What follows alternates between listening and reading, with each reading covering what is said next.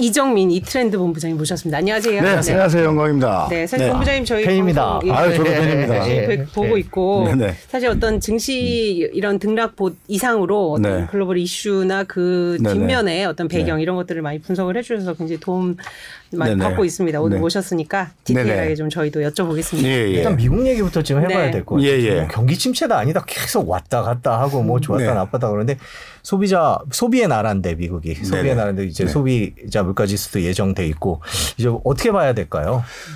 저는 이 부분에 대해서 네. 항상 이제 설명을 드리는데 저의 어떤 투자 경험의 관점으로서 시장을 보면 네. 어 제가 똑같은 얘기를 해도 못 받아들이세요. 그러니까 무슨 얘기냐면 기- 제가 또 기자분들하고 좀 대화들을 많이 해보고 오늘도 역시 우리 두 기자분하고 좀뭐 이야기를 나눌 테지만 네. 모든 데이터 지표값을 확인을 하고 뭔가 대응을 하려고 그러면 항상 시장에 엇박자가 나 있죠. 네.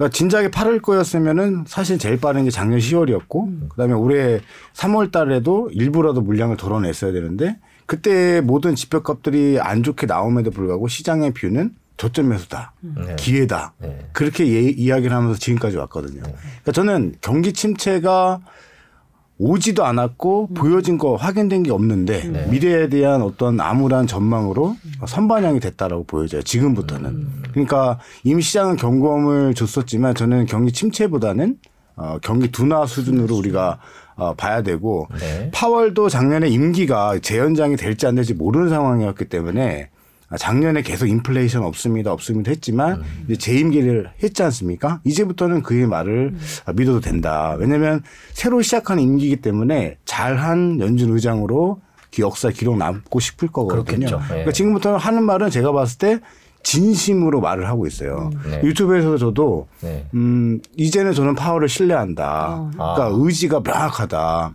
그러니까 지금 파월이 어, 금리 인상을 단행을 해서 인플레를 잡겠다는 저 명분 하나로 멋지게 나아가고 있다. 지금 우리가 응원을 해줘야 되는 시점이 맞다. 야, 근데 저희는 사실 이제 음. 네네. 물론 작년에는 이제 전쟁 전이었으니까 네네. 그 일시적이라는 그 부분을 몰랐다 치더라도 이- 이미 2월에 이제 전쟁이 발발하고 그 이후에도 너무 이제 구두 경고에 그치지 않았느냐 또는 좀 실기론도 사실은 굉장히 여러 곳에서 나오고 있잖아요. 네네. 근데도 그래도 좀 지지를 한다는 것은 지금에서는 이제 좀 정신을 차렸다 이렇게 보시는 거예요? 그렇죠. 아니면은 네. 지금 이거를 인플레이션을 잡지 않으면 네. 네. 스태그플레이션이 있습니다. 과거 스태그플레이션 한번 오면은 10년 동안 정말 힘든 시장이 와요. 모든 경기가. 그러니까 그거를 오느니 네. 짤막하게 짧은 경기 둔화, 그러니까 얕은 경기 침체라고 해야 되겠죠. 근데 저는 침체라고 안 보고 둔화라고 표현하고 싶고 인플레이션도 확 잡지는 못하지만 점진적으로 인플레를 잡아 나갈 거예요. 그럼 이렇게만 되면 스태그플레이션 오는 것보다 이게 훨씬 낫더라는 거죠. 그리고 나서 다시 시장이 안정화가 되면 어, 내년이나 내후년, 아, 그러니까 내, 내년 후반기 정도에는 금리 인하 이야기가 그래서 나오는 거예요. 그래서 내년 후반기. 그렇죠. 네. 그러니까 내년 후반기까지 지금 월가에서는 guidance를 짜놓고 대응하고 있기 때문에 저는 1차적으로 인플레이션 잡히는 게 가장 큰 우선 문제다. 문제다. 그렇죠. 6월 소비자 물가 지수가 모레인가요? 그 글피인가 나오죠. 네네. 곧 나오는데 뭐 네네. 어떻게 예측하세요? 우리나라 아 미국이요. 네.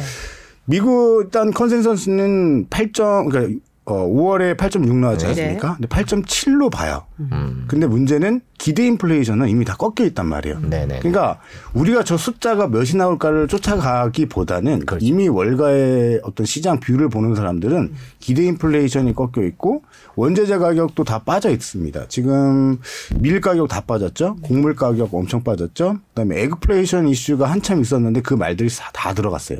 근데 그 부분은 반영이 안 되고 있단 말이죠. 시장 어떤 표면적으로 봤을 때. 근데 내부적으로는 이미 변화가 있고 그 내부적으로 사람들이 경제 지표 보는 사람들이 모를까요? 저는 다 안다고 봐요. 저도 차트만 열면은 곡물가가 다 꺾여 있는 게 보이거든요. 그럼 지금 공부가 꺾여 있는 게 이제 최근에 이제 급격히 일어나는 거잖아요. 사실 네네. 네. 구리도 그렇고 원자도 그거는 이번 6월에는 직접적인 반영은 어렵겠죠. 조금 반영이죠. 그게 포인트예요. 네. 그래서 우리가 속내 임시장이 변동된 부분은 보지 아니하고 네. 그들이 보게끔 만들고 있는 지표값만 우리가 집중하다가는 또 엇박자가 나는 거예요. 그래서 월가는 제 생각엔 8.7이 나오던 또 블룸버그에서 오늘 또 소식이 들어온 게 9가 넘어갈 수 있다라는 말도 나오고 있지만 네. 그것이 나왔다고 해서 시장이 더 빠지는 충격은 저는 없다.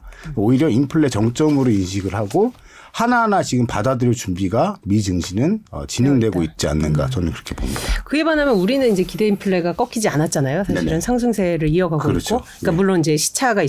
겠지만 그럼 우리나라와 미국의 그 인플레 상황에 좀 비교를 한다면 어떤 차이가 있을까요? 어, 임- 어, 미국은 꺾여 있고 예. 우리나라는 이제 시작입니다. 이제 시작이다. 이제 시작이고 예. 지금 24년 만에 또 물가 지표가 6% 어, 찍었어요. 그러니까 이거는 우리도 고점 피크를 볼 때까지는 한번 어, 그 변화되는 모습들을 우리가 계속 체크해야 되고 시장이 계속 노이즈를 줄 거예요. 이 부분은 모든 상품 시장의 명분이 되겠죠. 주식 시장, 뭐 채권 시장, 뭐 부- 제일 문제인 부동산 시장까지 그리고 이런 부분들이 복합적으로 이미 알려진 거지만은 어, 미증, 여기서 가장 중요한 게 미증시는 피클 찍고 내려가는데 그래서 미증시가 반등이 나오는데 우리 증시는 그럼 이제 시작인데 반응을 어떻게 보일 거냐가 우리가 확인해야 되는 부분이에요. 네. 그러니까 오를 때 못 가고 빠질 때 같이 빠진단 말이에요. 그래서 이때 나오는 거다. 그래서 굉장히 그게 네. 고민이에요. 지금 네. 저, 저희 이제 앞서 15분 경제에서 네네. 그 금통위에 대해서 굉장히 주목을 네. 하고 있다. 네.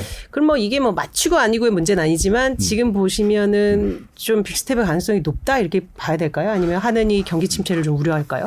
저는 저도 이제 대한민국 국민으로서 네, 네. 좀 자존심 상하지만 어, 쫓아가야 돼요. 음, 일단은 기축통화가 아니지 않습니까? 여기서 만약에 스탠스가 엇박자 나면은 음. 저는 더 큰일 난다고 봅니다.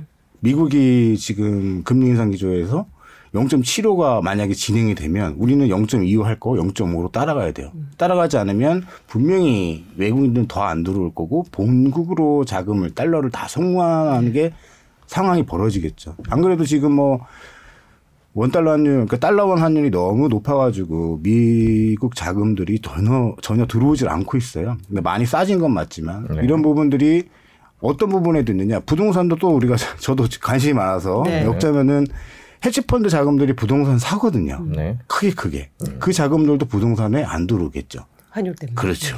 그리고 여러 가지 복합적인 문제가 있죠. 약간 조금 big step 쪽에 이제 방점을 찍으시는 것 같고 네. 어쨌든 그 이후에 우리 자산 시장에 또 흔들림이 또 우려가 되는 거는 어쩔 수 없네요, 그죠?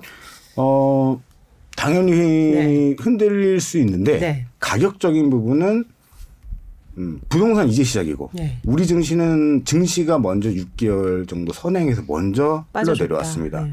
그러면 이게 무슨 생각을 드시냐면 우리 투자자분들이 어, 증시가 빠지면 부동산도 빠질 거라고 생각하는데 지금은 봐봐 주식은 빠졌는데 부동산 역시 부동산이야 하고 네. 이런 생각을 갖고 계실 거란 말이에요. 네. 역사적 통계를 보면 텀이 6개월에서 1년입니다. 음. 그러니까 올해 1월로 따지면 이제 하반기로 가만 갈수록 부동산 차례라는 거죠. 음. 그러니까 제가 뭐 좀 건방지게 부동산 얘기를 하는 건 좀 그렇지만 흐름이 항상 이 그랬어요. 사이클이 그래왔어요. 그래서 어쨌든 미국이 금리 인상을 계속 단행한다라는 것은 우리나라 빅스텝이 이어진다라는 거고 그것은 분명히 우리 가게에 가중되는 부분이겠죠. 그래서 이미 아까 살짝 거래량 얘기도 해주셨는데 네. 사줄 사람이 없으니까 거래량이 마르는 것이고 이렇게 되면 호가가 퍽퍽 떨어지죠. 네. 뭐 이렇게 쭈쭈쭈 떨어지는 게 아니라 호가가 팍팍 억 단위로 이런 부분도 같이 어, 좀 고민해 볼 필요가 있, 네. 다 증시가 6개월 보통 주가 지수가 이제 선행 지수로 분류가 되니까요. 네네, 맞습니다. 그, 래서 네. 지금 먼저 이렇게 됐으면 어떤가요? 지금 이게 더 떨어질까요? 아니면 계속 지수요? 뭐, 네. 저는 이제 음, 모든 면을 좀 유쾌하게 저의 이제 스타일로 좀 네. 풀어내자라면 네. 어, 더 떨어져도 의미가 없습니다. 이제 주식 시장은 왜냐면 네. 어, 통계적으로 이제 PER로 이제 저평, 저평가냐 고평가냐 논할 때 8.5배 이하 수준일 때 통계를 내봤더니 승률이 95%가 나와요. 증시에 대해서. 그러니까 ETF 예를 들어서 ETF 레버리지를 투자를 해서 기다린다 그러면 95% 확률이 나오는 구간이 지금이에요. 그러면 현금이 있는 투자자들에게는 차곡차곡 쌓아갈 수 있는 좋은 환경인데 역시나 모든 투자 심리 지표는 암울하죠. 그러니까 선뜻 못할 거예요.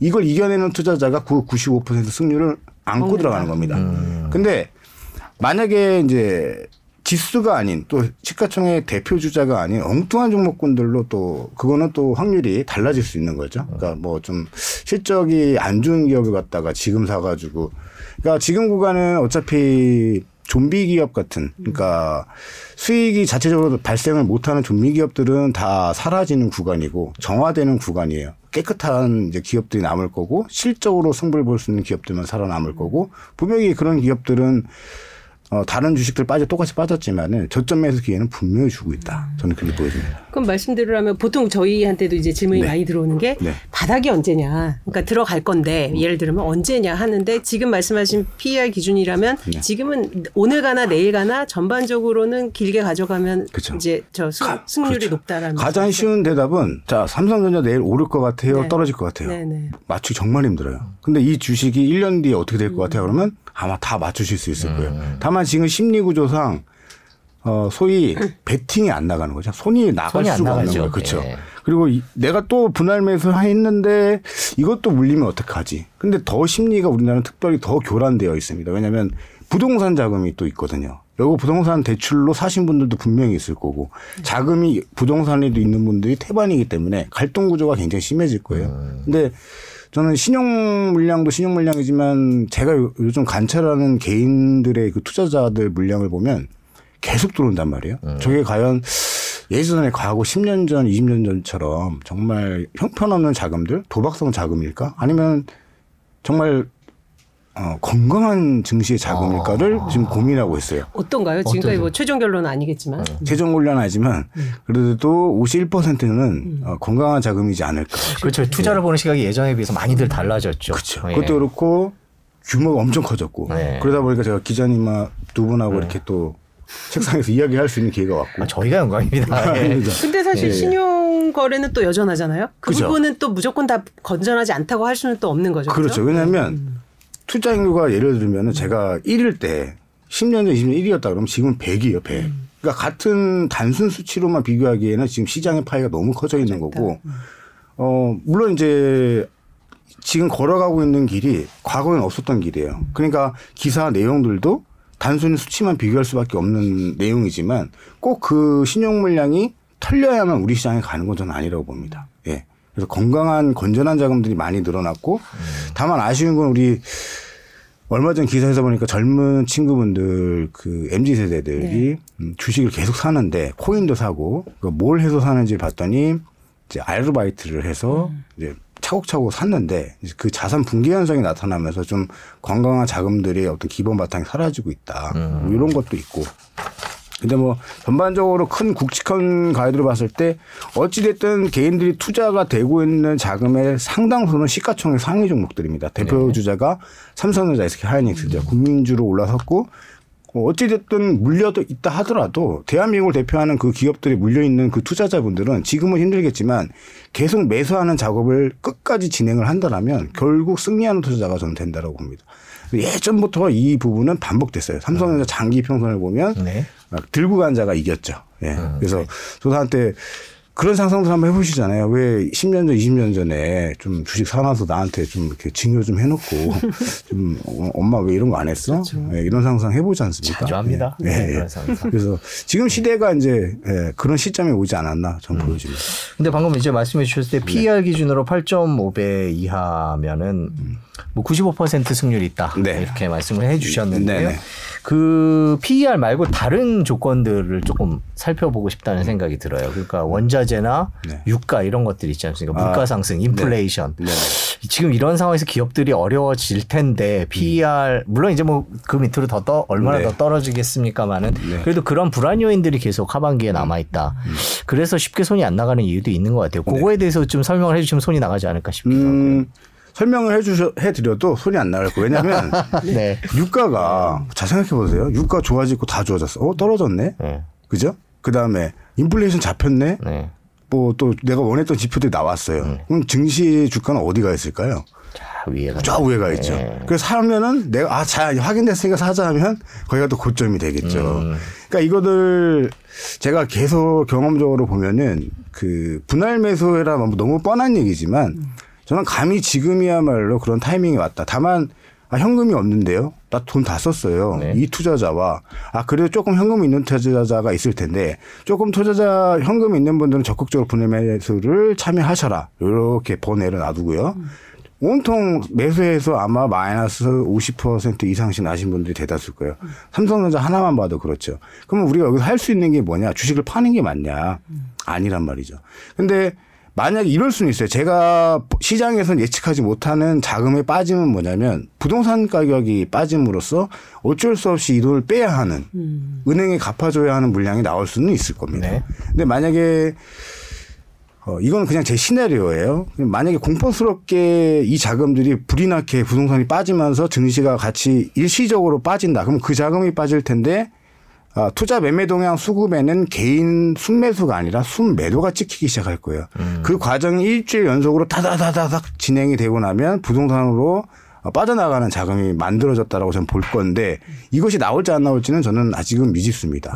그래서 부동산을 제가 관심 있게 계속 보고 있는 이유가 연동해서 그 자금이 어쩔 수 없이 어 미국이나 유럽하고는 틀리게 전세 문화가 우리나라에 있기 때문에 목돈이 대, 자금을 대출을 받아서 사는 자금들이 분명히 엄청 많거든요. 네, 그렇죠. 그래서 제가 굉장히 예민하게 그걸 한번 보고 있습니다. 예. 아직 데이터된 건 통계는 없으니까요. 네. 예.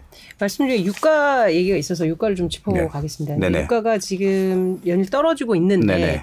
이거는 경기 둔화 수요 위축에 따른 일시적인 것이다. 아니고 조금 다시 반등할 수 있다 그런 네. 네네. 얘기도 있고요. 음. 이 우리 CPI 발표된 13일에 이제 바이든 대통령의 중, 중동 순방이 예정이 돼 있는데 네. 사실 그동안 이제 사우디아라비아에서 원유 증산 협조를 얻어낼 것이다. 뭔가 네네. 좀 유의미한 성과를 낼 것이다. 네네. 음. 뭐 이런 얘기를 하던데 이렇게 말하면 공급 우려에 따른 원화 유가 급등은 좀 한풀 꺾일 것인지 네. 유가 전망에 대해서 어떻게 보십니까? 음, 유가 전망은 저는 일단은 제 의견은 네. 박스권이다. 박스권. 두 번째 결론. 아마 사우디에서 어떤 결과를 얻어내기는 쉽지 않을 거다.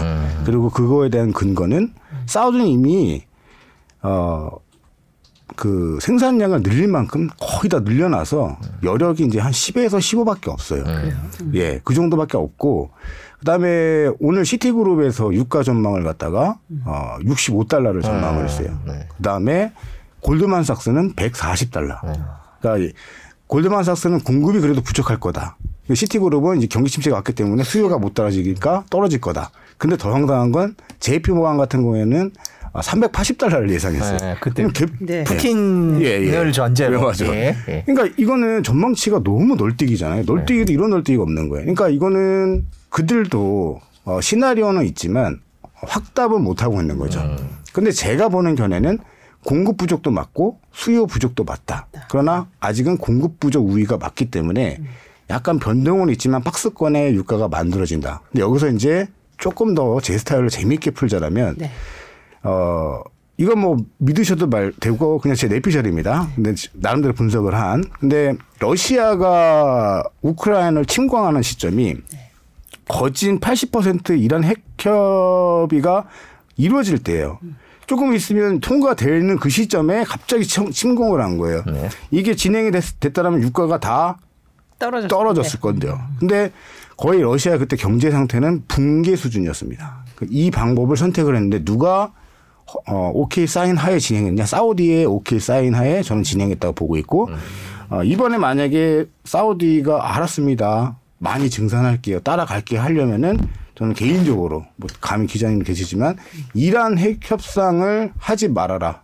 진행하지 말아라라고 어, 합, 어, 확답을 받지 않으면 음, 요구를 할 것이다. 그렇죠. 음. 그리고 대놓고 정상 대 정상으로 만나는 게 아니라 그 거- 걸프전 협의체 NCC인가요? 아, 제가 명칭 잠깐 까먹었는데 이거 평화협정 그냥 쓱 한 바퀴 돌고 15일 날 이제 이 자리에서 빌 살만을 만나는 거예요. 네. 그때 이제 어, 만나는 모양새도 이상하죠. 어차피 다 같이 만나는 자리에서 그냥 쓱 만나는 건데 이미 빌 살만은 어, 그 기자 이름 또 까먹었네요. 가스쿠시인가? 네. 기자분 그 이슈로 굉장히 모욕적인 대우를 받았거든요. 바이든에게. 근데 바이든도 내가 그렇게 욕을 한 사람에게 대- 미국의 대통령으로서 90도로 꺾어가지고 한번 도와줘 할 수 있을 것이냐. 네.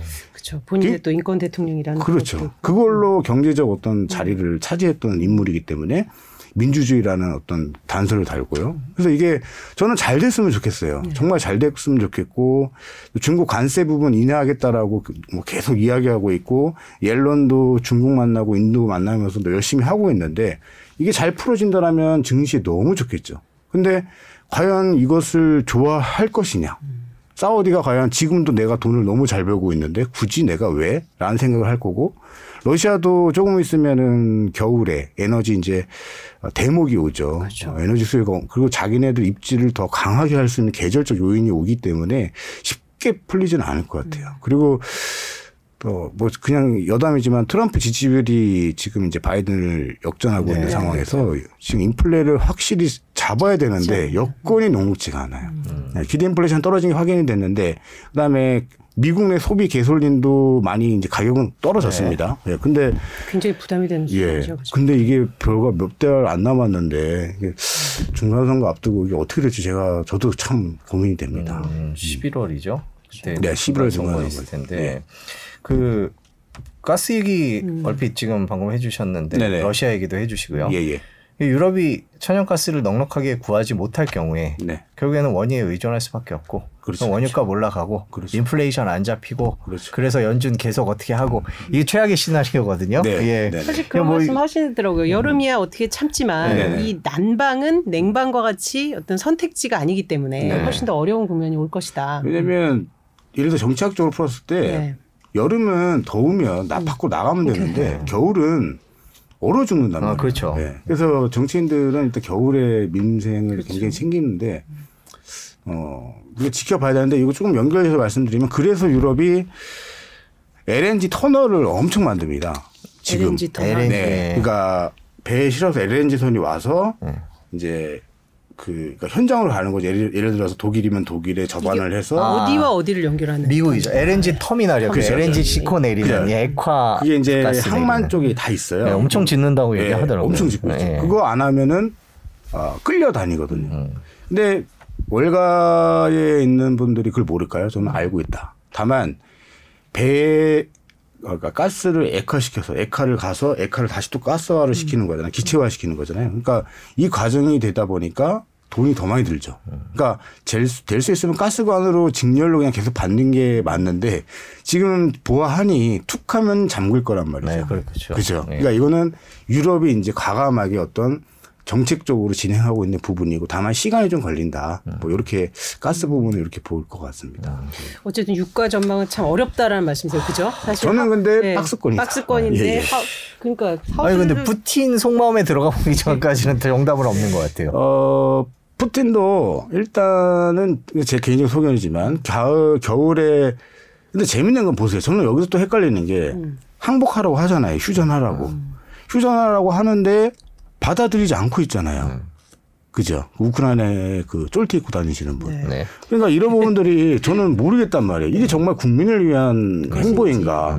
뒤에 보이지 않는 그림자들이 돈을 벌기 위한 쇼인가? 뮤지컬인가? 저는 그런 것도 보이고요. 무기 공급 계속 해준대요. 인플레 잡겠다는 사람이 바이든이잖아요. 이게 모종의 어떤 그림자들은 있는데 제가 뭐 이걸 어떻게 풀어낼 수 있는 방법은 없습니다. 다만 양국 모든 국가들 이해관계 속에서 이걸 즐기고 있는 거라고는 전 느껴져요. 그리고 마크롱 프랑스의 마크롱 대통령도 앞에서는 제재하자 그러지만은 또 원유 몰래 또 수입해서 쓰고 있지 않습니까? 마크롱도 네. 프랑스도. 그래서 이게 에너지가 어 굉장히 얽히고 설키고 있는 상황이다. 그러니까 어찌됐든 결론은 이것은 탈세계화를 위한 하나의 어떤 진행 과정이고 이 탈세계화를 통해서 각국의 이득을 더 취하려고 하는 그런 과정 중에 있지 않은가. 그게 에너지가 제일 큰 것 같습니다. 아, 그 러니까 우리나라 같이 에너지 자립도가 극히 취약한 나라는. 그 정세 속에서 굉장히 어떤 스탠스를 취할지 제가 앞서도 이제 무역 수지 적자 규모가 네. 점점 커지고 있는 부분도 역시 네네. 수요 액수가 이제 늘어나기 맞습니다. 때문이거든요. 이런 부분도 우리 증시에는 궁극적으로는 영향을 미칠 것 같아요. 사실 네. 우리 증시와 수출의 통계는 거의 상관관계가 같이, 일치할. 정도인데 네. 그런 부분도 저는 걱정은 상당히 되더라고요. 엄청 걱정되죠. 네. 저도 근데 거기서 지표를 좀 더 치고 들어가면 네. 중국의 그 반도체가 무역 수지가 역전당했어요. 그러니까 프리미엄급 반도체는 못 따라옵니다. 그러니까 기술력이 급한 우리하고 아, 못 만들죠. 못 만드는데 그걸 중국 그러니까 미국도 지금 깜짝 놀란 게 다 막아놨는데도 네. 뻔한 기- 저가형 기술력이 있는 시스템 반도체를 엄청나게 만든 거예요. 차량용 반도체부터 해가지고 그래서 무역 수입 비교했더니 거기서 우리가 역전을 당했어요. 지금 그러니까 네. 우- 반도체 수출입에 대한 무역 수지가 그죠, 중국과의. 그죠, 그죠. 그러니까 총액이니까 그렇죠. 그죠? 네. 한 번도 그런 적이 없는데 네. 그러다 보니까 바이든도 네덜란드 ASML이라는 기업 아시죠? 네. 네, 노광 장비 만드는 그 압력을 가했습니다 이번에. 음. 우리 절대- 이재용 그렇죠. 부회장도 가서 그렇죠. 어필을 했는데 그렇죠. 근데 중국에 절대 주지 마 압력을 가했단 말이에요. 이 얘기는 뭐냐면 삼성은 주지 말고 TSMC는 줘 이럴 수도 있는 거 아니에요. 이 무- 우리 관계에 따라서 인텔은 주고 TSMC, 삼성전자 주지 마 이럴 수도 있다라는 거잖아요. 음. 그러니까 미국이 사- 잘 돼야 우리도 경기가 잘 되는 건 맞는데 너무 좀 형으로서 너무 막 하고 있다. 자율 경제를 흐트러뜨리고 있다. 지금 미국은 중국에 대한 부분에 있어서는 사실 네, 양보가 그런 없죠. 예, 네, 뭐 네. 시장 질서라든지 이런 맞습니다. 얘기하고는 좀 다른 행보를 네, 네. 저게 삼성이 ASML 주주 아닌가요? 조금 주식이 있죠 지분이. 지분이 소량 있는 걸로 알고 있는데 늘리는 수밖에 없는 것 같아요. 근데 그거를 뭐 나한테 좀 물, 물건을 더 우선 줘 뭐 이런 식의 얘기를 할 없죠. 정도의 주주는 아니다 거죠. 보니까 예. 그리고 줄 수 있을 만큼 생산량이 뛰어나지도 않아요. 아, 그렇죠. 몇 대 안 되니까. 1년 50대인데 네. 그것도 줄 서서 받아야 되고. 그러니까 이거는 기술력을 떠나서 ASML이 갖고 있는 장비가 없는 한 절대 지금 파이가 커질 수 없다는 얘기죠. 음. 그러니까 예. 지금 자연스럽게 중국 얘기로 건너왔으니까 저희가 뭐 이제 FOMC 뭐 포함해서 몇 개 더 여쭤볼 거 있는데 그건 이따 여쭤보고 중국 얘기를 자연스럽게 예, 예, 예. 넘어가 보시죠. 네, 네. 그 상하이 봉쇄 한 지 좀 지났습니다. 그렇죠? 네네. 그래서 이제 중국이 정상화됐다 그러고 중국 증시만 나홀로 오르고 있다 뭐 이런 얘기들을 네. 하고 있는데 네. 지금 중국 경제 상황은 어떻습니까? 바닥에서 정확히 21%인가요? 근 20% 반등이 나와서 이 바닥이라 함은 장기간 봉쇄 어. 저점. 때 네. 예, 그렇죠. 그, 예. 그 저점을 해서 올라온 폭. 음. 근데 오늘 20일 이동 평균선을 이탈했습니다. 중국이. 음. 어. 그 요인을 좀 보면은 좀 악재들이 나왔어요. 예, 어떤- 저는 음 그 완다그룹의 부동산 네. 이슈, 분식회계 이슈가 부동산은 있었죠. 중국의 그래서 겁나 걱정 걱정거리죠. 예. 그 나라는 뭐가 터지면 규모가 어마어마해가지고 네. 홍다가 앞에 먼저 터졌거든요. 네. 그 이후에 조용히 잘 정리가 됐는데 완다도 과연 파급력이 커질 것이냐? 근데 어, 예측치는 그렇게 크지 않다로 지금 진행이 되고 있어요. 완다 그룹. 그다음에 하나는 또 어.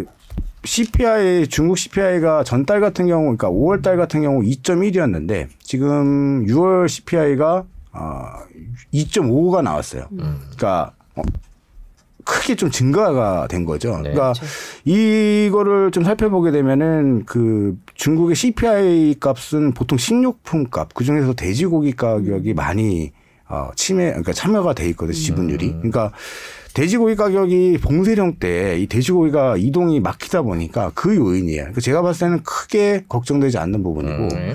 그다음에 PPI 지수, 생산자 물가 지수는 어, 8개월 동안 계속 빠졌습니다. 음. 이거는 생산자들은 지금 생산하는 원가가 너무 좋다라는 거죠. 음. 그러면서 구매자 관리 지수는 PMI 지수는 50을 돌파해서 확장 경로로 넘어가고 있어요. 음. 그러면 모든 존재 조건, 딱 조건식이 미, 어, 중국은 이제 경기를 드라이브할 수 있는 조건식이 된 거예요. 음. 그러니까 저는 어 이게 굉장히 저에게는 지난주 금요일까지 엄청난 저희가 기다리던 호재였습니다. 음. 근데 오늘 시장이 보여준 모습은 중국이 상승폭을 일부 반납을 했고 그 다음에 다시 증강되는 코로나 이슈가 증시를 또 발목을 잡는 모습으로 어 진행이 됐고 재밌는 건 팬데믹을 이겨냈던 상황에서 reopening 기대감은 전혀 반등 아, 반영이 안 된 상태로 다시 재점화될 수 있다는 불안감으로 다시 빠졌거든요. 대표적인 게 오늘 뭐 파라다이스나 GKL 같이 카지노 업종, 그다음에 항공주들, 여행주들 다 같이 흔들렸단 말이에요. 이 부분이 이제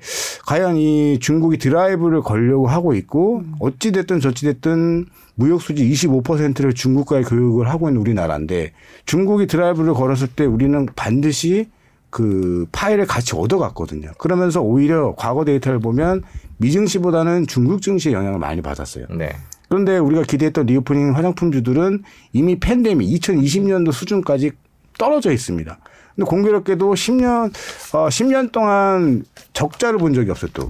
화장품 수출이 계속 무역 수지 흑자를 내왔단 말이에요. 그러니까 실적 대비 주가는 너무 형편이 없다. 뭔가 심리를 딱 건드릴 수 있는 트리거가 필요한데 저는 그것이 중국의 경기 확정 국면이 나타나고 있는 지금이라고 봤는데 이제 이걸 어떻게 시장이 인식할지는 제가 좀 봐야 될 것 같습니다. 왜냐면은 팬데믹이 이제 갑자기 두 배로 늘어났다고 하고 있는데 코로나 확진자가요. 중국 같은 경우에 480명 정도예요.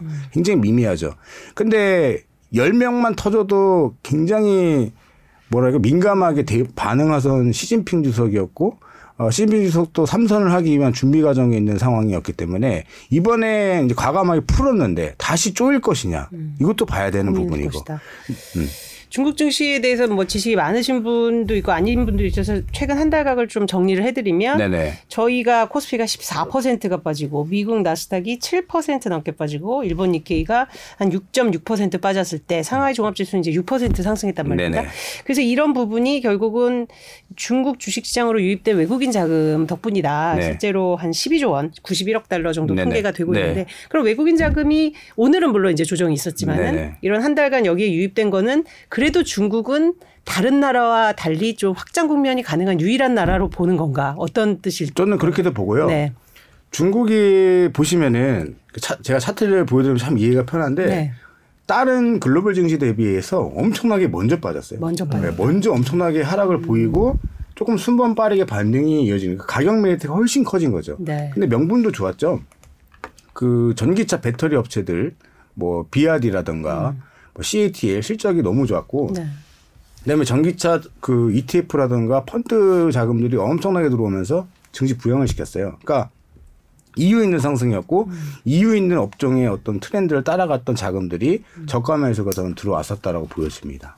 그러니까 중국이 훨씬 가격 메리트가 있었고 그렇죠. 또 업종적인 중국- 메리트도 그렇죠. 있고. 예. 그리고 어 확실하거든요. 왜냐하면 인플레가 낮아져 있고 다른 나라 대비해서 그리고 적극적으로 부양 어, 의지가. 부양 의지가 있고 그것도 근데 대놓고 이런 얘기를 원래 안 하는 리코창 총리가 미국처럼 음.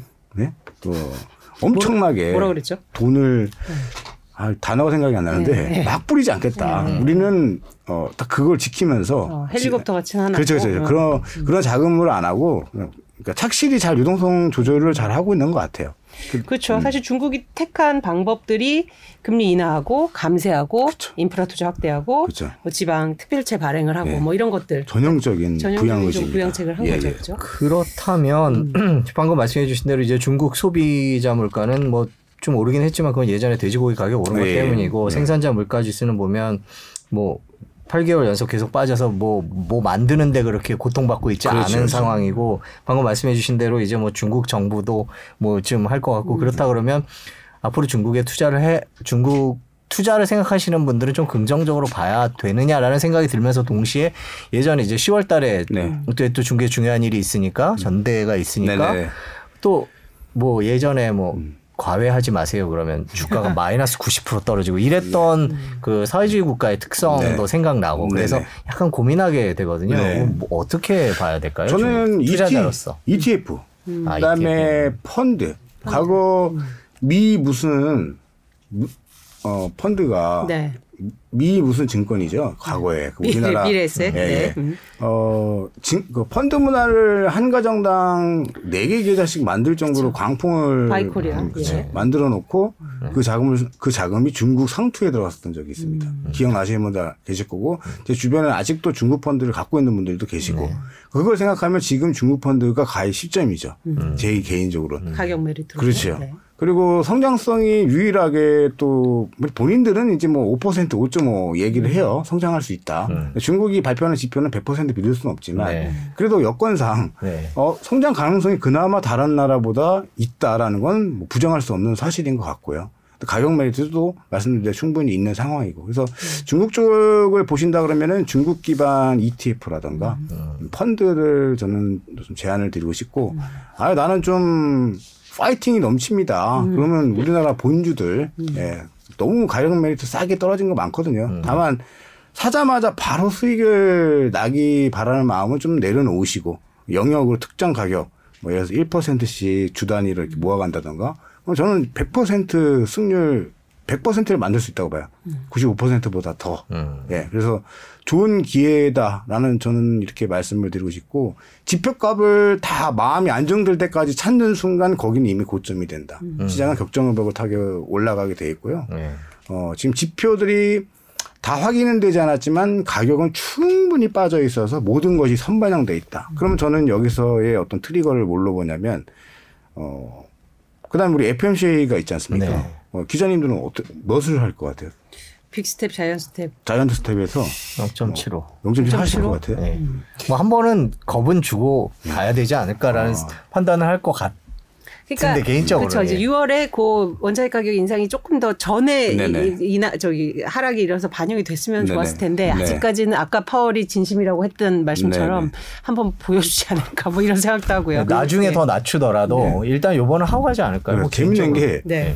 그 기자분들도 이렇게 생각하시잖아요. 네. 월가의 데이터도 나왔어요. 네. 월가의 데이터 분석이 고용 지표 이번 되게 좋게 나왔잖아요. 그렇죠. 이게 더 촉발시키는 거죠. 긴축을 할 수 있는 명분이 돼 버린 명분이 거예요. 과감하게 할 거다. 네. 파월 쟤는 이렇게 분위기가 만들어졌는데 오- 원래 10%가 0.5였어요. 네. 그다음에 90%가 0.75였고요. 네. 75bp, 네. 50bp와 75bp였는데 고용지표 좋게 나오고 나니까 50bp는 없어졌어요. 빵. 음. 그리고 어 1이 나왔어요? 빵. 아 1도 빵? 예, 아예 없어요. 네. 50bp는. 네. 어, 75bp가 95.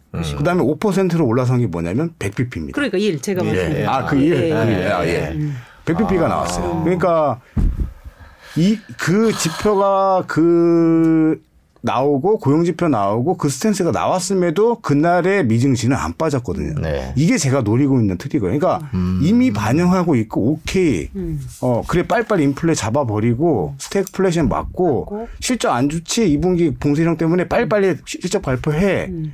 이거 끝나놓고 나면 그때쯤이 9월이에요. 그럼 8월에 8월에 그 잭슨홀 미팅 때문에 FOMC 회의가 없단 말이에요. 네. 9월에 이제 우리 딱 추석 앞두고 기분 좋게 기분 좋게. 그냥 바람입니다. 네. 기분 좋게 어 이제 어 0.7을 하고 하니까 어느 정도 인플레이션이 잡, 잡혔네. 잡혔다는 게 나올 거예요. 기대 인플레이션 이미 떨어졌으니까 아 이제 좀 올라가도 돼. 우리 3분기 4분기를 기대하자 하면서 주가가 giant step에서 big step으로 떨어지는 거예요. 금리 인상 9월 달에. 거기가 시발점이 돼서 본격적 반등이 나올 수 있다. 그러니까 7, 8월은 눈치를 계속 보는 어지러운 시장이 되겠지만 저는 9월은 아, 굉장히 좋게 봅니다. 어쩌면 저, 저의 이 생각이 먼저 시장에 반영이 돼서 이번 주 지나서부터 또 움직일 수도 있는 부분이고요. 일단 본부장님은 9월을 어떤 본격 반등의 그 모멘텀이 될 것이다. 예, 예, 예. 네, 다시 한번. 정리해 보면 네. 빨리 인플레이션을 잡고 그렇죠. 네, 그리고 스태그플레이션도 안 발생하지 않게 이거는 뭐 발생하면 거스를 그러니까요. 수습이 안 되는 직장을 잃을 수도 예, 있어요. 아, 예, 직장을 잃을 수도 있어요. 갑자기 그렇죠. 직장인들에게 아니 이 그건- 미국은 스태그플레이션에 대한 그 네. 안 좋은 그 트라우마 같은 게 있잖아요. 이거는 사실 뭐 그렇죠, 경제학자들이 거의 뭐 가장 공포죠. 싫어하시는 예, 거고. 공포가 예. 있고 그다음에 실적 발표 안 좋은 거 아니까 빨리빨리 발표하고 넘어가서 그렇게 되면 9월쯤이 될 것이고 그렇죠. 예 그러면 그때 인플레이션도 얼추 꺾였을 그렇죠. 가능성이 높고 그러다 보니까 3, 4분기에 대한 희망이 생길 수 네, 있고 네. 그럼 그게 그때쯤이 시발점이 되어서 어, 좀 좋아질 수가 있을 것 같다. 그러니까 네. 7, 8월은 눈치 보는 시장이고 9월은 그래도 긍정적이 될 수 있지 않을까. 이렇게 정리를 하면 맞습니다. 되겠습니까? 예. 근데 이런 생각을 미리 한 분들 때문에 조금 더 미리 올라갈 수도 있다. 그렇죠. 그런 말씀까지. 왜냐하면 네. 잘 보세요. 네. 저희가 기자님들 이런 얘기를 많이 하고 싶었어요. 데이터를 취합을 하면은 어떤 딱 방향성이 보이잖아요. 네. 그렇게 된 적은 제가 봐서 거의 없다고 봐요. 음. 그러니까 월가도 마찬가지거든요. 왜냐하면 그거를 역이용하는 뒤에 있는 보이지 않는 손들이 있고 강했죠. 음. 왜 갑자기 대표적인 게 제가 자꾸 원래 레이달리오를 좋아했었습니다. 음. 그죠? 근데 어느 순간 왜 나와가지고 내 포지션은 유럽에 대해서 하방 포지션을 잡았고 어, 시장은 더 빠질 거라고 얘기를 하기 시작해요. 브레이크가 잡힌 시점에서. 본인 시장에 영향을 미치고 그렇죠. 있죠. 음. 그거를 이제 자기는 정리하고 싶은 거예요. 그러니까 야 시장 하방으로 나오니까 내가 잡고 있는 포지션을 빨리 들어와. 그러면서 이 물량을 던지 정리를 하고 싸게 빠진 주가 하락에 대한 가격 메리트가 생긴 본주를 사겠다라는 저는 전략이라고 제 그냥 내피셜로 이렇게 분석을 하고 있는데 고점일 때는 이 얘기를 해줬어야죠. 고점일 때. 그렇죠. 고점일 때 얘기를 그러니까. 했어야죠. 근데 예. 수익률을 분석해 보니까 작년 10월에 이 포지션을 잡아놓고 지금 공개한 거예요. 6개월 지나서. 다분히 의도가 있다. 그렇게 생각. 의, 의도가 있죠. 그리고 우리가 아니 제로섬 게임이잖아요. 주식은 솔직한 얘기로 제로섬 게임이고 누가 잃어야 내가 따는 거기 때문에 친절하게 절대 여기가 저점이라고 알려주지 않아요. 그리고 고점에서도 친절하게 더 간다라는 얘기가 나오지 자기네들이 팔아야 되니까요. 친절하게 여기가 고점이니까 기다렸다 사서는 절대 없습니다. 그러니까 이거는 우리 고수판도 똑같고 도박판이랑 똑같은 거죠. 네. 저 돈을 따기 위해서는 반드시 페이크가 들어가야 되고 속임이 들어가야 되고 역으로 돌려버리는 패턴들을 나와야 된다. 그래서 모든 조건식을 봤을 땐 저는 지표를 따라가는 게 아니다. 저는 지표보다는 심리. 지금의 심리 상태를 보면 그들과 정반대로 가자. 그래서 지금은 오히려 매수를 적극적으로 해야 된다. 음, 만약 제가 틀리면은 이제 두 분을 보- 볼 수가 없겠죠.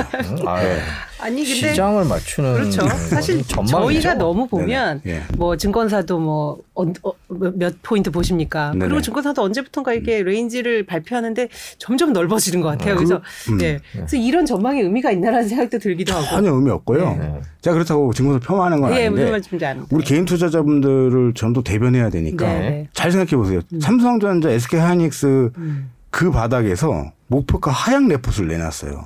이건 아니잖아요. 솔직한 얘기예요. 거의 불가능하지 않나요? 목표가 하향 하, 그걸 그러니까 하향 조정을 하지만은 뭐 급격한 그런 리포트 내기는 사실 쉽지 않을 텐데. 근데 네. 저점이에요, 사세요, 사세요의 레- 그 stance가 음. 최바닥에서 음. 더 빠져요. 매도 목표가 하향이에요라고 바뀌는 순간 거기가 저점이 만들어졌어요. 네. 그러니까 이거는 우리가 시장에 나오는 지표값들이랑 뭔 데이터를 우리에 인식시키려는 것을 먼저 거부하고 반하는 행동을 할 줄 알아야 음. 주식에서 끌려다닐 수가 아닐 수가 있어요. 음. 그러니까 그렇지 않으면 맨날 당할 겁니다. 왜냐하면 저 고점을 맞추려면 대중이 선도하는 생각들과 반대로 생각해야겠죠. 지금도 마찬가지예요. 거기서 수익이 나오는 거예요. 정말 제 주변도 그래서 영리한 투자자 몇몇 분이 계세요. 지금 음, 분할매수 해서 안 보는 게 최상책이죠 지금. 왜냐하면 시간 지나면 수익 날 수 있다라는 걸 알고 있고 뭐 제가 그렇게 크게 존경하지는 않지만 뭐 저기 영국의 템플턴 경, 존 템플턴 네. 예, 섬으로 딱 그 여행을 가잖아요. 주식 사놓고. 자산운용사. 네. 어, 그죠? 네. 전화하지 말고 네. 편지로 해. 무슨 어, 악재가 터지면 네. 이렇게 한단 말이에요. 그게 도착할 때쯤엔 다 해결되는 문제다 이거죠. 음. 예, 그런 심리를 떨어뜨려 놓고 심리가 제일 중요한 것 같아요. 네.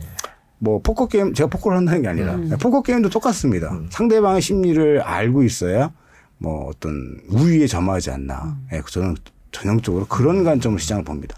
근데 지금의 저의 관점에서 그게 정확하게 좀 부합되고 있고 다만 풀리지 않은 숙제는 그 조건식의 한 방울의 물방 2%가 뭐냐면 개인 투자자들이 죄송합니다만 매도로 물량이 나가야 돼요. 근데 그게 원래 저의 우리 보시는 분들 제 방송 보시면 다 아실 거예요. 저는 항상 그걸 노래했는데 어느 순간 하나도 안 빠져 계속 사는 거예요. 그럼 이- 대체 이 자금은 어떤 자금일까? 예. 이미 저 위에서 다 사서 물렸을 텐데 어디서 돈이 나와서 계속 사 들어가는 것이냐? 아니면은 우리를 속이기 위한 외국인들이 한국 계좌 터가지고 거기다 돈 넣어가지고 사는 것이냐? 어차피 큰 물량은 아니거든요 외국인 입장에서 정말 많은 생각이 듭니다. 거기다 아까 서두에 말씀드렸던 부동산이 꺼지기 시작하면은 그 자금을 메꾸기 위해서 이걸 또 팔 것이냐? 뭐 제가 또 다음 출연할 기회가 온다라면 네. 제가 좀 분석을 한번 해보겠습니다. 네. 예, 예. 기대하고 있겠습니다. 그, 그러니까 그만큼 어떤 개인 투자자들이 이번 코로나 국면을 겪으면서 네. 어떤 투자에 대한 인식도 많이 바뀌었고 네. 물론 지금 말씀하신 대로 융통의 수단이 어떤 건지는 조금 불확실하지만 어떻게든 네. 계속해서 그래도 주식시장에 머물려는 그거는 음. 굉장히 커진 건 사실이죠. 그죠? 맞죠. 그것도 예. 있고 근데 조금 NG 역할을 했던 게 코인이었고요. 네, 코인. 네. 예, 젊은 친구들이 코인을 안 빠지고 정말 지금 공부 열심히 하는 분들 굉장히 많거든요. 이, 이 시간에도 이걸 보고 계시다는 건 네, 공부를 하고 계시다는 거예요. 이런 건강한 자금들이 이거 음. 지금 이런 채널들을 보고 공부하신다는 우리 구독자분들이 그래서 이 그런 건강한 자금들이 분명히 저기에 있을 거다. 전이 사실은 변하지 않고요. 그 중에 일부는 좀 악성 매물들도 있겠으나 네. 건강한 자금들이 그래도 동학개미들이 시장을 그래도 버텨주고 있는 버팀목이지 않나 그런 생각이 듭니다. 네. 근데 오늘 본부장님이 한 9월까지는 조금 버텨보라는 그런 네. 메시지를 주셨기 때문에 근데 그런 것 같아요. 이 질문을 할까 말까 지금 한참. 아니 저는 어느 질문 네. 11월부터 이제 미국 주식 같은 경우 뭐 한국 주식은 더 밀지, 미리 떨어졌습니다만 계속 네. 떨어질 때마다 주식은 샀을 때보다 더 떨어졌으니까요. 네네. 그럼 이제 그때 사고 뭐 3월 달에 4월에 약간의 반등이 있었습니다만은 네. 네. 그럼 3월이 바닥이면 딱 그런 얘기도 있었고 4월에 약간 올라가다 보니까 아 이제는 그럼 사도 되나 보다. 근데 5월에 또 떨어지고 음. 6월에 또 떨어지고 그러다 보니까 뭐라 그럴까 계속 꾸준히 사는 게 참 힘들다라는 생각이 듭니다. 네. 차라리 더 그냥 기다렸다가 조금 더 올라갈 때 사야 되나 이런 생각도 들고 그러니까 그게 바로 바닥을 알고 싶어하는 그 네. 공통 아, 질문인데 그러니까 바닥을 모른다는 걸 전제로 해도 음. 되게 힘든 것 같아요. 그렇죠. 그 시점 음. 2월, 3월, 4월 네. 이게 전부 대드기 바운스였어요. 네. 떨어지다가 화들짝 놀라서 올라오고 어. 올라오고 이 정도였는데 네. 이거를 인지한 사람이 분명히 있습니다. 인지 못하신 분들은 어떻게 생각하셔야 되냐면 네. 자, 기자님도 지금 그 말씀을 하셨죠. 어디가 저점인 줄 알았는데 지금은 이제 학습 효과가 돼서 여기가 저점인지 모르겠다로 심리가 완전히 바뀌어 있는 거야. 네. 저 회사는 당연히 어떻게 삼성전자가 저 가격이야? 네. 네. 이러면서 사람들이 아, 시장 저점에 대해서 의심을 하지 않았어요. 그리고 저점이 붕괴된다라는 증권사의 어떤 시그널도 없었습니다. 다 이 정도가 저점이고 이 정도면 시장이 반등 나올 수 있다. 근데 여기가 붕괴되면서 쫙 무너지고 나니까 여기서 했던 생각을 여기서 그대로 못 하는 거예요. 그러니까 저는 오히려 이 여기서 했던 생각을 지금 하면은 맞다라고 좀 보여지는 거죠. 음. 왜냐면 뭐제 입으로 자랑하기는 그렇지만 저는 현금악보를 외쳤던 사람이니까. 아, 네네. 예, 예. 그럼요. 이 예. 예. 음. 저쪽에서. 아니요. 그렇죠. 예전부터. 예전부터. 예전부터. 10월부터. 예. 제가 얘기하자면 재밌는 얘기 정말 많은데 네. 지금은 이제 제가 그랬던 제가 저 신분 세탁했어요. 저 어디 뭐, 모 방송국 가도 그럽니다. 저 이제 강세론자예요. 여기서 물러서면 안 됩니다. 이렇게 방송합니다. 네. 그래서 그때 현금악보를 주장하셨던 것은 이거는 조금 이제 하락장이 이제 예고가 돼 있다 그죠. 그런 말씀. 지금 말씀한 거에 정반대로 그때를 분석했다고 보시면 돼요. 거죠. 예, 정반대로. 하나도 토시 안 틀립니다. 음. 그래서 어, 무너지는 과정이 나타났고 무너졌고 이제 왔다. 그러면 하나의 힌트를 드리면 그럼 여기서 성장주를 사야 되는가? 네. 성장주가 엄청 붕괴가 됐는데 저는 그럼에도 불구하고 성장주를 사야 된다. 그리고 미국의 지금 코카콜라보다도 애플이 더 저평가되어 있는 상태예요. 애플이. 네. 이게 바뀔 줄 알았는데 안 바뀌더라고요. 계속 진행되고 있죠. 자, 여- 제가 여기서 테슬라 주주분들 혹시 구독자님들 계시면 5번 한번 눌러보십시오. 테슬라를 바닥에서 돌리려고 열심히 노력하는 테슬라 주가를 악의적으로 폄하했던 월가의 수많은 뉴스 글들이 있어요. 네. 그러나 그것은 어, 모르겠습니다. 공매도 포지션을 잡았던 자들의 좀 스크래치 내기일 수도 네. 있지만 진행되는 과정을 보시면은 테슬라는요. 찍는 족족, 그러니까 붕어빵을 찍는 족족 막 나간다 그러면 장사가 엄청 잘 되는 거죠. 테슬라는 테슬라 자동차를 그렇게 만들고 있고요. 봉쇄령이 있었음에도 불구하고 생산량이 전혀 뒤처지지 않습니다. 쫙쫙쫙 가도를 가- 그 라인대로 쭉 가고 있어요. 그래서 이거는 테슬라 주주분들은 거기다 호자나가 지금 트위터 인수 안 하죠. 트위터를 그 가격에 인수하느니 지금 본주를 고점 대비 반토막 이상 난 주가를 지금 사는 게 훨씬 싸게 더 많이 사죠. 당연히 어, 인수 안 할 거라고 저는 보고 있고 소송으로 들어간다 하더라도 위약금 물어주더라도. 그죠. 네. 아니, 소송 들어가도 위약금 1조 원 정도는 제가 봐서 안, 몸- 안 물어요. 예, 뭐 감액이 많이 될 거고.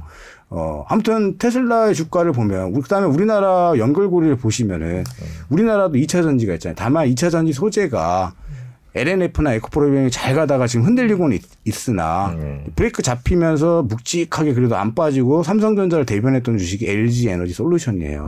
그 테슬라의 강세는 LG 에너지 솔루션이 가고 테슬라의 공급을 부, 부품을 공급하고 있는 대표적인 종목이 또 만도 같은 기업들이 있지 않습니까? 네네. 조향 장치를 공급하는 이런 기업들은 시장 분위기하고 틀려요. 같이 간다. 그렇죠. 뭐 파동이 이렇게, 이렇게 뭐래요 생기가 있다고 해야 되나요? 죽어서 이렇게 처지는 그림들이 아닙니다. 그래서 물론 많은 분들이 이걸 찾아서 하기가 너무 힘드시겠지만 그래도 노력하는다라면 시장에는 보여주고 있는 어떤 증표들이 굉장히 많습니다. 테슬라 말씀을 하셔서 저희가 이제 친환경 뭐 음. 네네. 약간은 새로운 가치에 대한 사실 테슬라도 뭐 그렇게 출범을 했습니다만 네네. 지금 이제 더, 네. 더 이상의 이제 가치를 창출하고 있는데 그 부분으로 조금 넘어가 볼게요. 네네. 잠깐만, 그, 음. 저기 그렇잖아요. 댓글에 네. 오늘 중국 전기차가 많이 떨어졌어요. 이랬고, 좀 약간 안타까운 얘기를 해주신 음. 분이 계신데, 네네.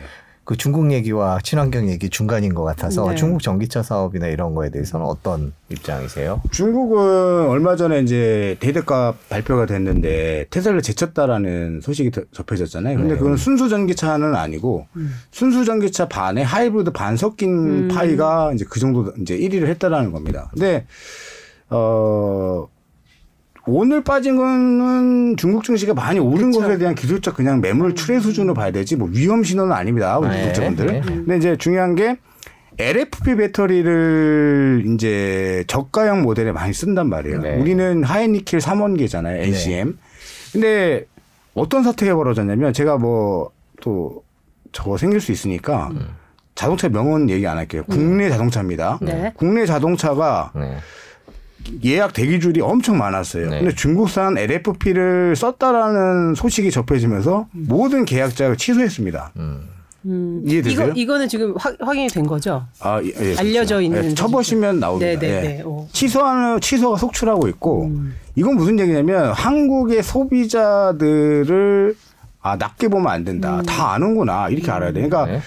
좋은 배터리를 쓴 자동차를 쓰고 싶다라는 거죠. 음. 그죠? 그래서 어 CATL도 그래서 하이니켈 NCM 기술을 확보해서 이쪽으로 이제 진출을 하겠다라는 건 있어요.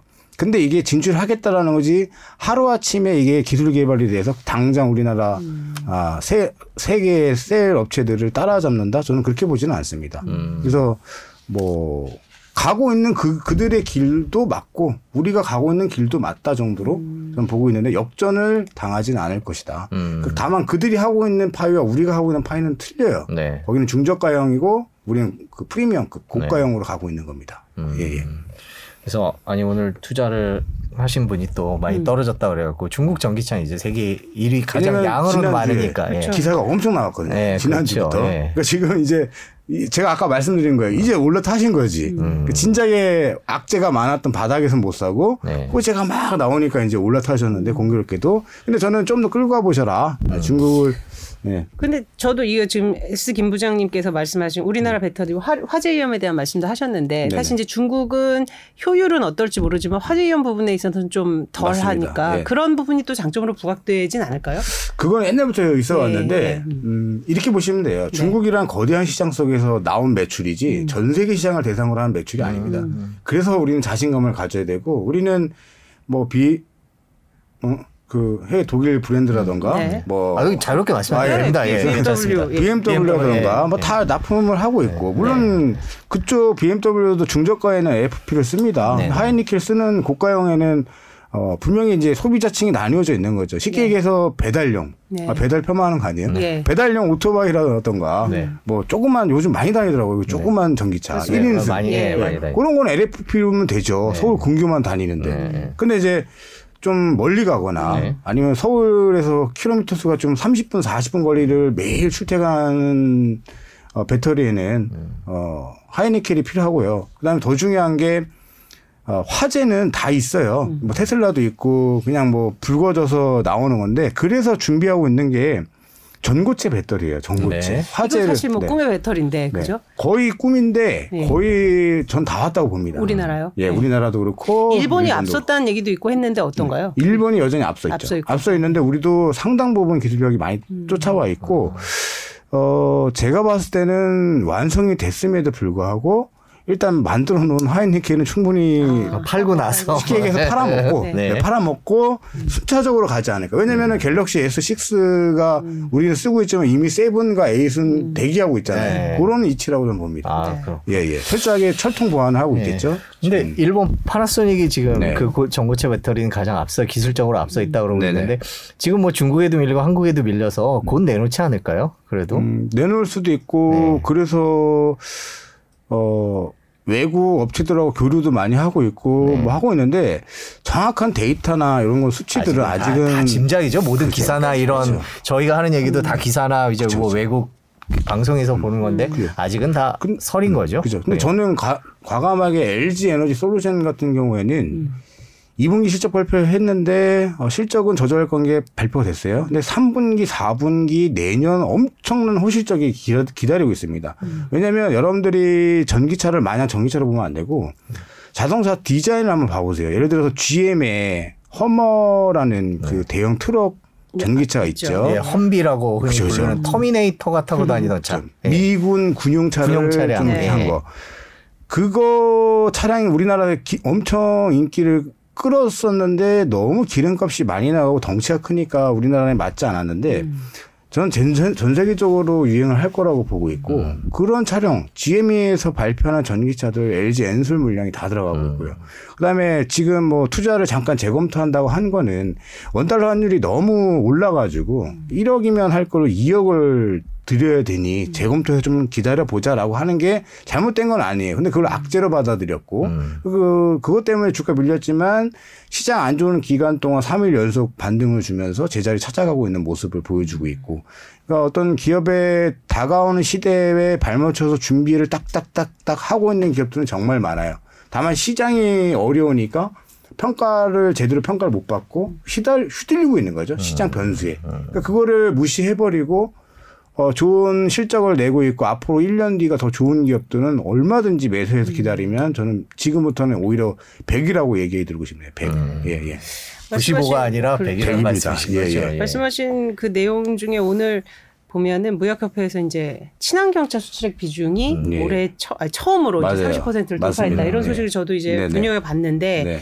이게 뭐 단가가 낮은 걸 많이 판 것도 아니고 단가도 높아졌고 뭐 하여튼 물량도 늘었다. 음. 그래서 이제 이런 부분은 굉장히 우리나라 그 배터리 업계에도 좀 호시적이 될 거라는 그런 생각이 네. 이게 왜 무섭냐면 지금 테슬라를 예약을 해도 1년 이상을 기다려야 돼요. 네. 근데 나오는 족족 다 나- 팔리는데 너무 웃긴 건 제가 농담식으로 얘기합니다. 이게 뭐 다금발이 시가도 아니고 어떻게 가격 올리는 족족 반영을 시키냐. 지금 아니 치킨값도 눈치 보면서 하는데. 네. 그래서 예. 좀 소비자 입장에서는 이건 예, 예. 뭐 기업 입장에서는 뭐 원자재가 오른다 하지만 네. 소비자 입장에서는 사실 그렇게 뭐좀 맞득치 않은 부분도 있어요. 근데 사실은. 네. 과감히 지갑을 여는, 여는 것 소비자들이 때문에 있다라는 게 너무 놀랍습니다. 음. 그래서 저는 그렇게 마음에 안 들거든요, 테슬라. 네. 음. 네, 한국 현대기아 네. 전기차가 더 마음에 듭니다. 이번에 새로 나오는 그 네. 디자인은 어떻게 보세요?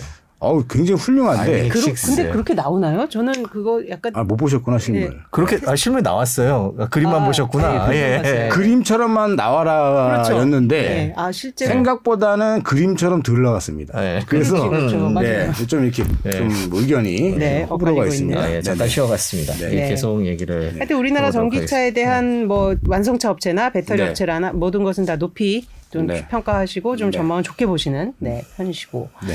사실 저희가 뭐 이 텍소노미 부분도 좀 짚어봐야 되는데 네. 벌써 시간이 막 7시를 향해서 가고 있어요. 아 근데 해, 야 얘기는 해야 네, 됩니다. 네, 예, 네. 그래서 오늘 또 본부장님께서 이제 네. 저기 에너지 관련된 얘기를 음. 조금 많이 준비를 해 주셨는데요. 그 그린 텍소노미와 관련된 얘기를 음.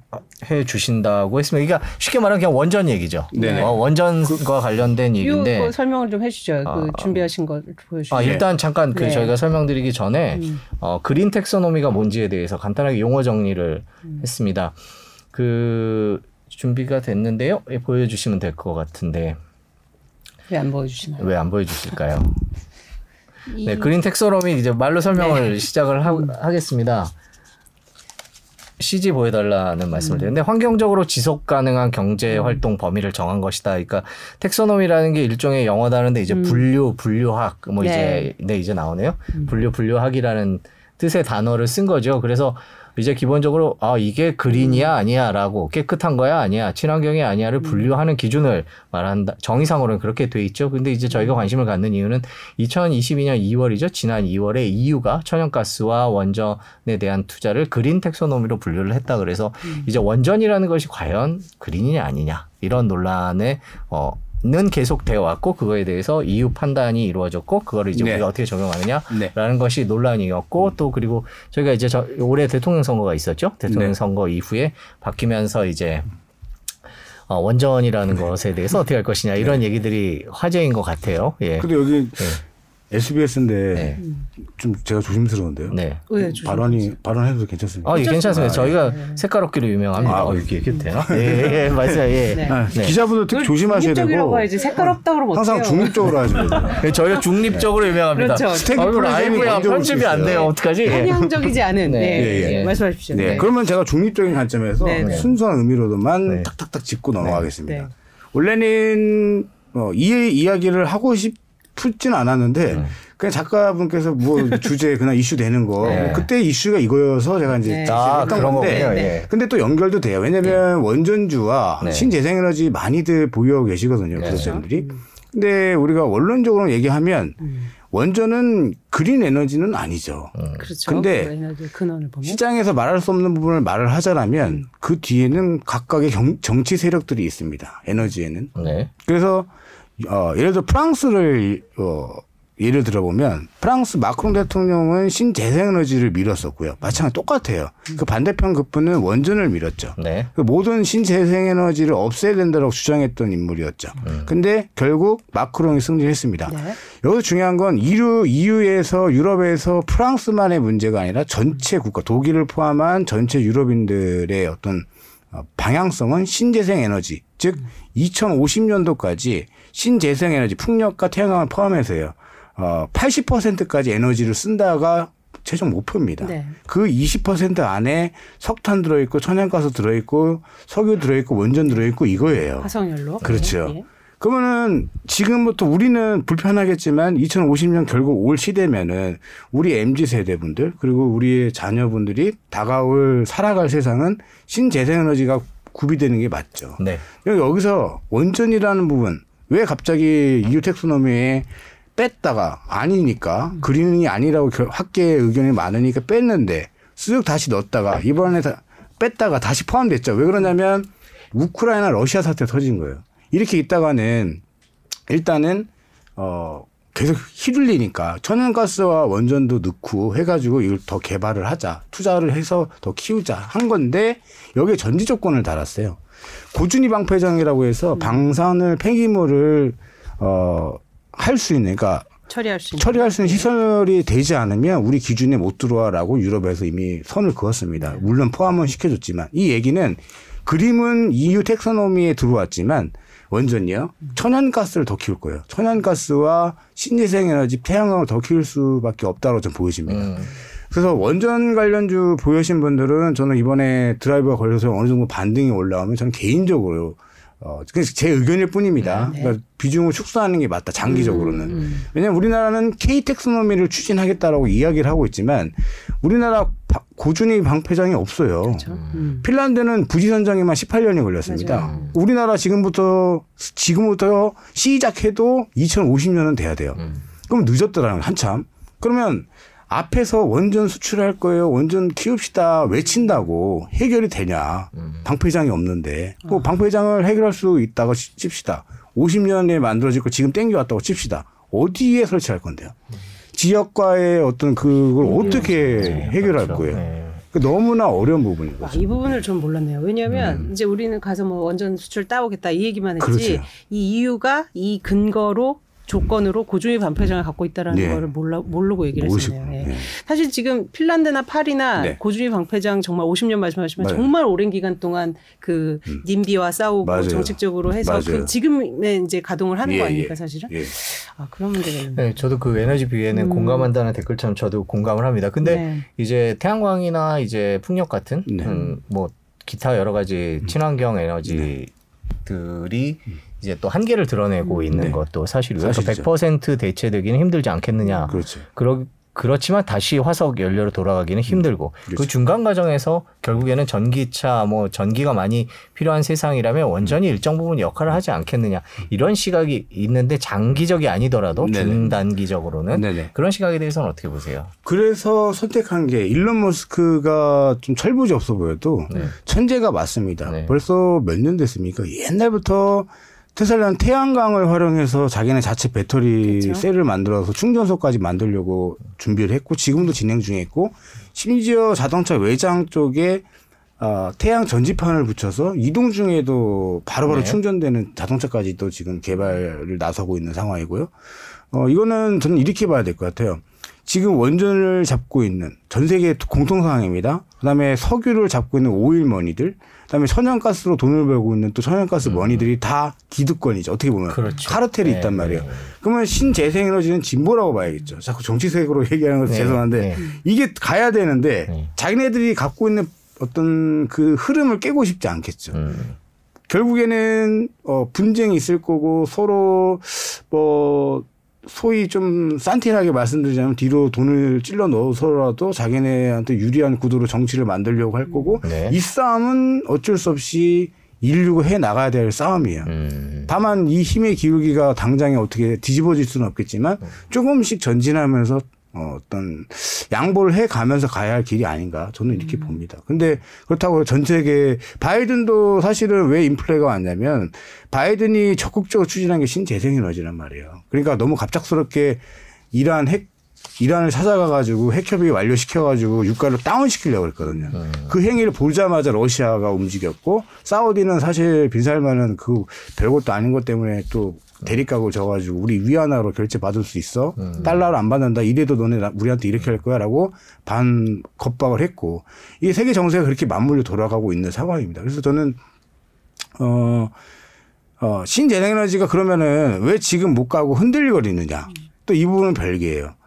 어, 성장성 엄청나게 좋은데 지금 흔들리고 있어요. 왜 흔들리냐? 저는 개인적으로 이렇게 봅니다. 바이든이 어 이겨야 되는데 지방 어, 중간 선거 앞두고서 지지율이 너무 안 나오는 거예요. 그러면 바이든이 이끌려고 했던 그 신재생 에너지 트렌드가 어긋나는 것은 아니냐 이런 부분도 있어요. 또 다른 면으로 보면은 어, 신재생 에너지만 흔들린 게 아니라 원전도 원전주들도 흔들렸고 신재생 에너지도 흔들렸고 또 2차 전지도 흔들렸고 잘 올라가던 조선주도 흔들렸고 어, 시장이 전반적으로 흔들렸기 때문에 그 영향만큼만 흔들린 것인지는 봐야 되는 거죠.